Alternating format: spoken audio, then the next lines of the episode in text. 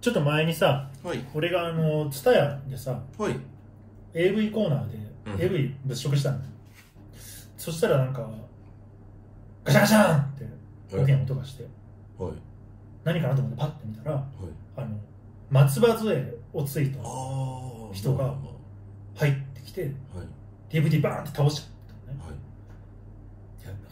んに AV 見たいかな松葉杖ついてギブスして足を引きずりながらこうバシャーンってなってで俺もあって思ったけどはい。なんかそこで一緒に DVD を直してあげるのは果たして ああそう。優しいのだろうか？このいろいろ。モラルとプライバシーのせめぎ合いがねそれがどぎつい AV だったら向こうは見られたくないかもしれないし。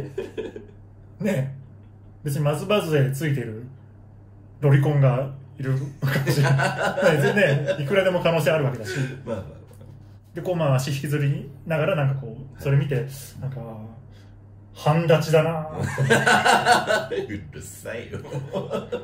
これこれぞ半立ち。分かったよ